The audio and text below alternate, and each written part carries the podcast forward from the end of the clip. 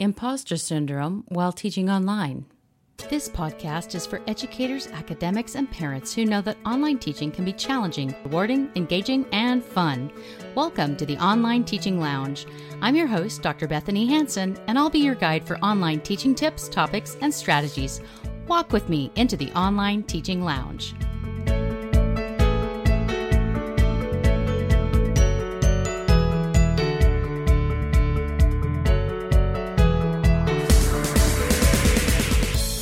Feel like you're battling imposter syndrome in an online career? Imposter syndrome, also known as imposter phenomenon, is when you have a perception of yourself and it's filled with doubt, maybe even some fear, and it might seem like others know more than you do about what you're doing. Ultimately, there's a feeling that you don't deserve your success. There's somewhat of a disconnect. Imposter syndrome is often identified through primary feelings and perceptions. But also, there's this test that was developed to help people determine whether or not they have these characteristics, and if they do, to what extent they are having them. If you take this informal test, it's really determined to give you a sense of what you're dealing with. It's not a psychological profile or inventory. And really, um, it's something that you can identify for yourself and try to focus on to improve. Imposter syndrome is not necessarily a clinical psychological diagnosis. In fact, I've heard it called many things imposter phenomenon, imposter feelings, and so forth. At the Online Learning Consortium's Accelerate conference in 2018, there was a session for professionals who teach online and work online called The Confidence Crisis Imposter Syndrome and Online Leaders. This was a very popular session. I attended it and it was interesting to hear the thoughts of those people present. Some of the details they mentioned that you might experience if you're in online education and you feel imposter feelings are that perhaps you got here by luck, you might shrug off compliments and not appreciate their value. And you might also think, when are they going to pull me off off this assignment. Maybe they're going to open the curtains and expose me. So if you ever have those kinds of feelings, they can really influence your thinking.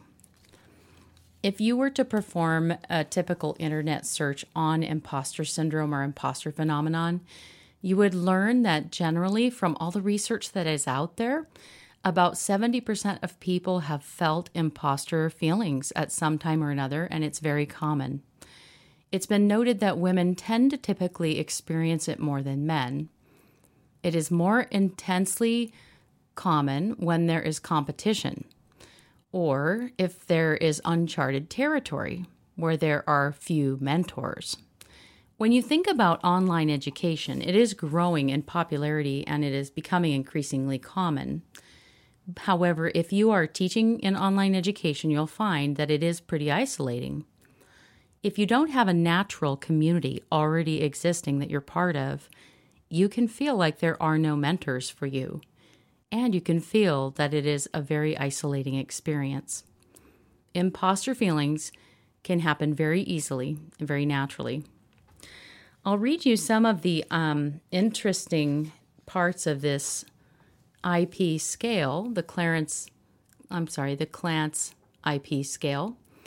And you read through these questions and think about how they impact you. The first one is I have often succeeded on a test or task, even though I was afraid that I would not do well before I undertook the task. Second, I can give the impression that I'm more competent than I really am. Third, I avoid evaluations if possible and have a dread of others evaluating me. Fourth, when people praise me for something I have accomplished, I'm afraid I won't be able to live up to their expectations of me in the future. Fifth, I sometimes think I obtained my present position or gained my present success because I happened to be in the right place at the right time or knew the right people. Sixth, I'm afraid people important to me may find out that I'm not as capable as they think I am. Seventh, I tend to remember the incidents in which I have not done my best more than those times in which I have done my best. Eighth, I rarely do a project or task as well as I'd like to do it. Ninth, sometimes I feel or believe that my success in my life or in my job has been the result of some kind of error. Tenth, it's hard for me to accept compliments or praise about my intelligence or accomplishments. Eleventh, at times, I feel my success has been due to some kind of luck. 12th, I'm disappointed at times in my present accomplishments and think I should have accomplished much more. 13th, sometimes I'm afraid others will discover how much knowledge or ability I really lack.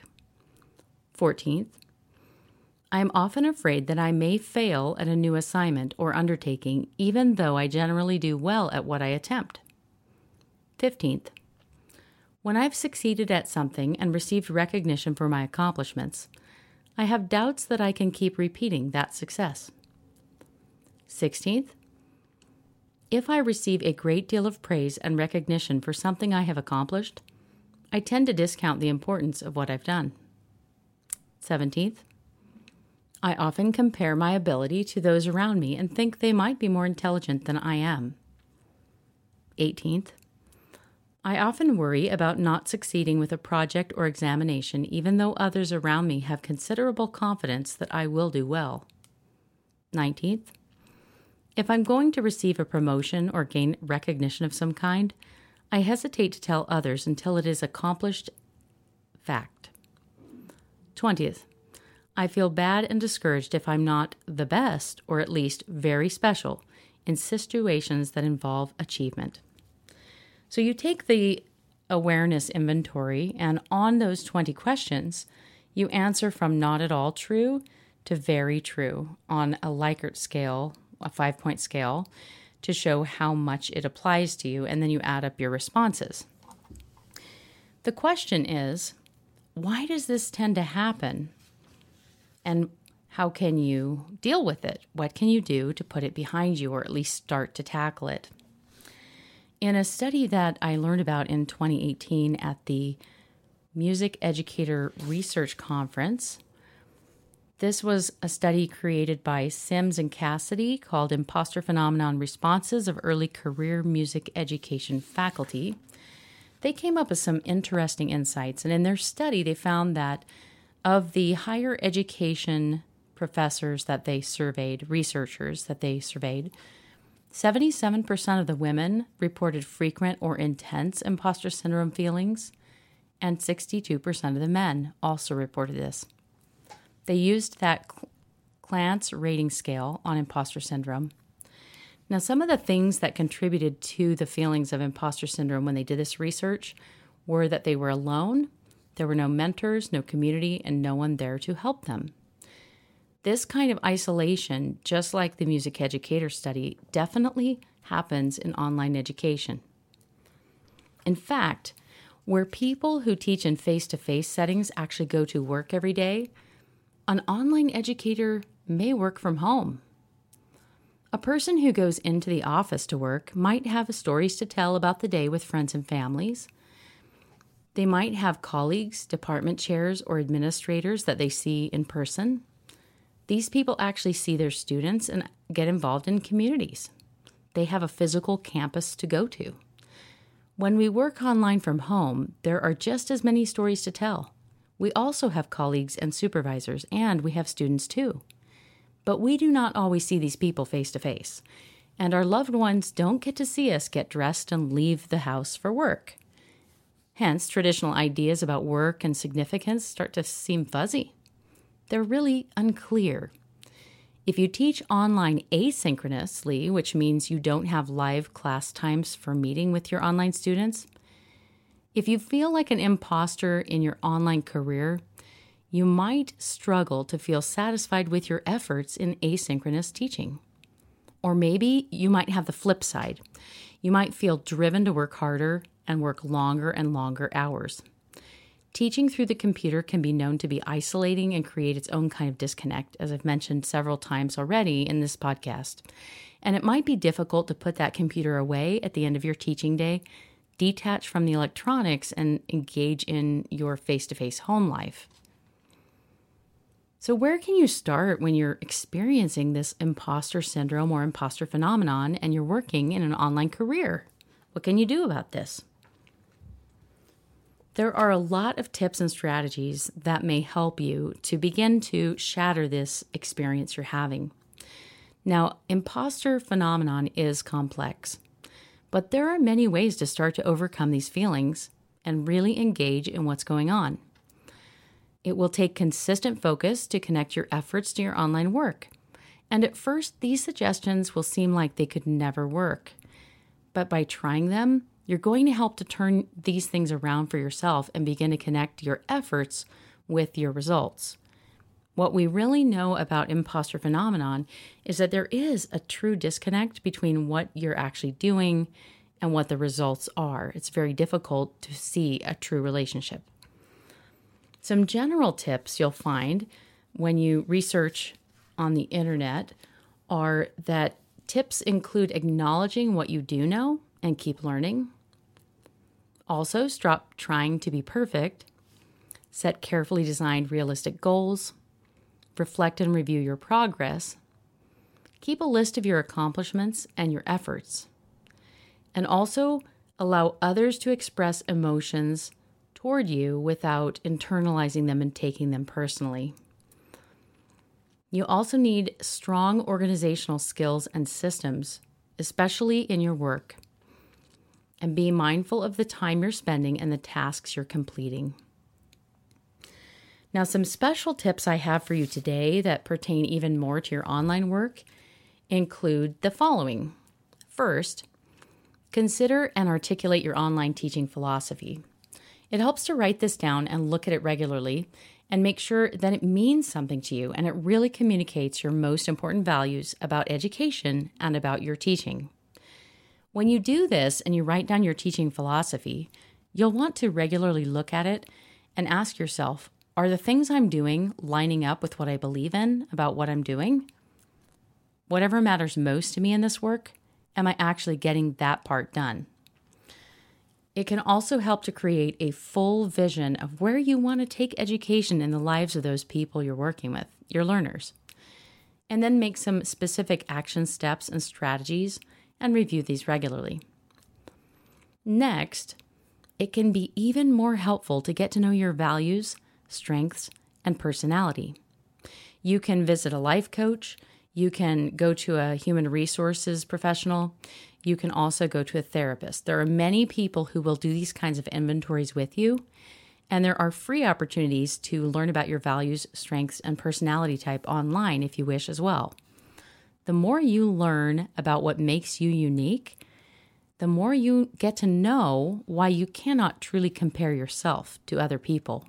Each one of us is truly unique, and getting to know this about yourself will help you learn to draw on your strengths and your abilities. The more you use your strengths and your abilities in your online teaching, the more you'll be able to see your unique efforts coming to pass and yielding some results. Next, thoughtfully choose online teaching approaches that connect to your teaching philosophy and which use your greatest strengths and your skills. That's part of creating those action steps and strategies I mentioned to align with your teaching philosophy. Now, after you detail your teaching itself and start to look at yourself, your uniqueness, your strengths, and start to more consciously do the things in your teaching that are going to tie back to who you are, you also want to set aside enough space and time for the professional community part of your life. As the isolation of an online career takes hold in your life, you can knock it right down with professional communities and keep yourself engaged with other people. There are three or four great ways to do this. The first option is to participate in professional communities in your subject area and particularly in online education. If you're not sure where to go for a community about online education, I highly recommend looking at the Online Learning Consortium. They have a conference every year, and this year they're doing a lot of virtual conferencing. One is coming up in November, and you will learn a lot and be able to connect with people there as well. When possible, present at professional conferences. Again, this year, there are a lot of professional conferences held online. Currently, there are probably a lot of proposal opportunities out there, either in your subject matter or in online education generally, where you can put subjects out there for a proposal for a virtual conference in the next six to 10 months. Presenting online is still a great way to connect with your professional opportunities, your communities, and your bigger educational field. Develop your identity as an online educator and share it through various outlets, like LinkedIn. The more you talk about yourself as an online professional and an online educator, the more you're going to get a sense of your career as being a legitimate, healthy thing. 10 years ago, when I first started teaching online, not everyone knew what online learning was. It was relatively less known, and a lot of people didn't know how to ask about it or talk about it or even have an interest in what I was doing, um, like relatives, friends, neighbors. So it was very difficult to connect with people or talk about that as a career. More people are familiar with that now, and so many people are working from home that it can really break the ice to share that you do work online, and you can put that in your profile on LinkedIn and other spaces. And then, of course, build relationships with your students. That's why we're all here being educators. The more you can connect with the real people that you're teaching online, the more you can feel the sense of accomplishment of what you're doing. You can also build relationships with your colleagues and your peers. There are other faculty, probably at the institution you're teaching at, who are also online. Some are more comfortable than others doing this, but all of them would love your community and your companionship. If you focus and take consistent action every day a little bit more, pretty soon you're going to be feeling more confident and more able to move forward and much less of that imposter phenomenon. Lastly, there are two thought related strategies guarding your mindset.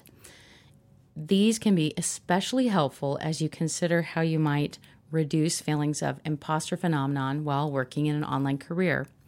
The first one is in your mindset, guard against the past. Don't let any previous failures you've had mean that you're not good enough or not smart enough to make things happen right now. You can make them happen. And in fact, the more you believe in your ability to get things done right now, the more you can collect positive evidence to refute any failures of the past that you might have experienced.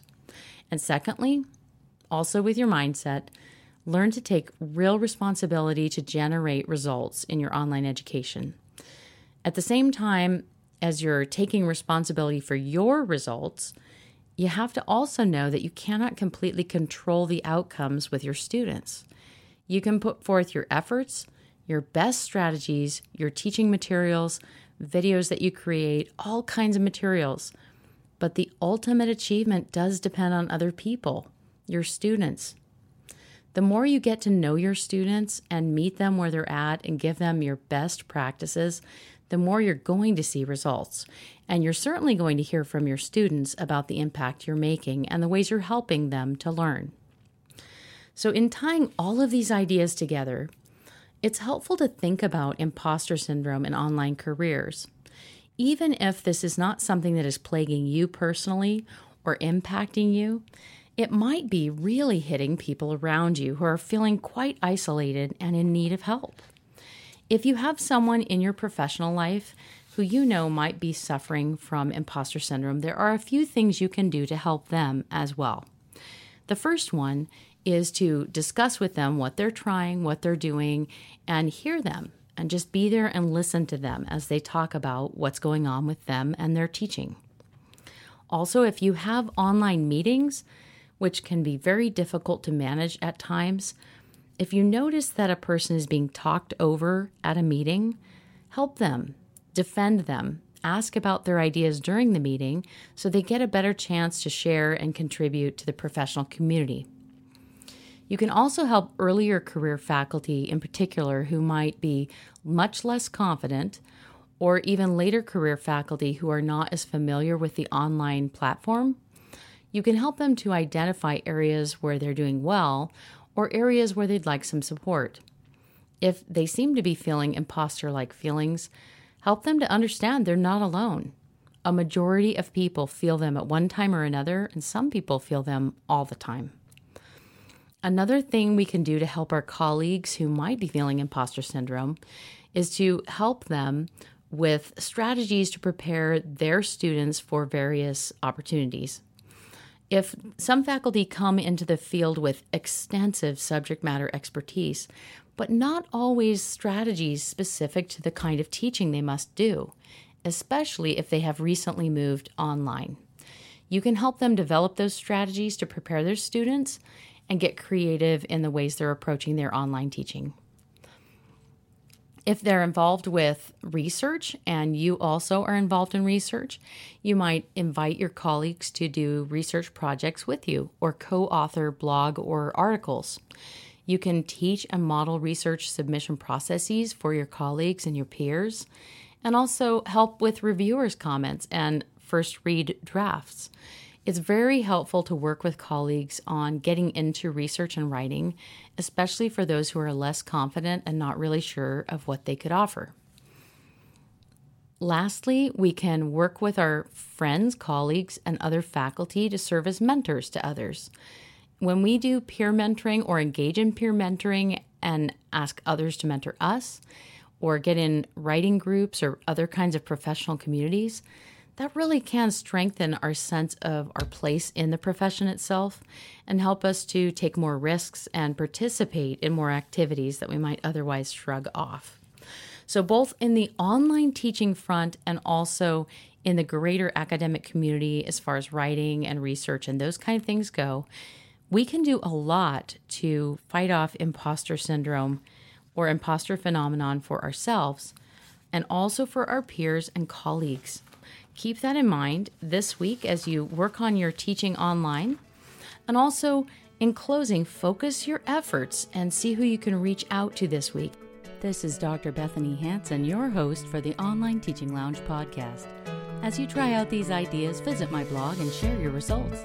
How did they work? What would you add? Any suggestions, comments, or questions? Best wishes this week in the grand online teaching adventure.